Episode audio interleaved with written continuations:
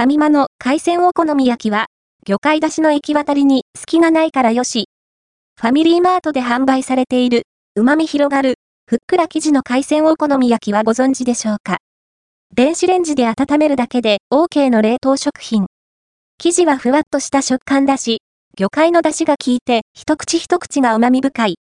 フルーティーなソースがまた相性抜群です。手軽なランチや夜食として小腹を満たせる一品ですよ。こちらが、ファミリーマートの冷凍食品コーナーで販売されている、旨味広がる、ふっくら生地の海鮮お好み焼き。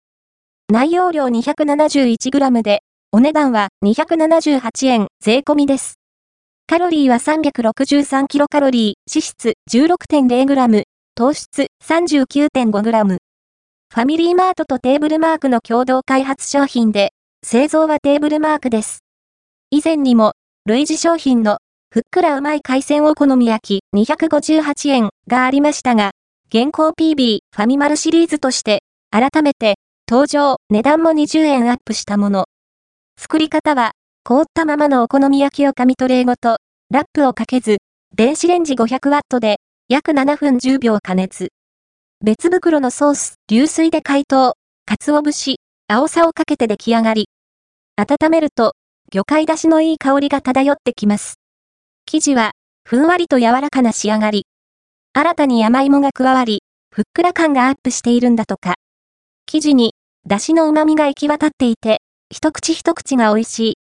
昆布とカツオの他に、具材である、エビやイカの風味も感じさせ、奥行きのある味わい。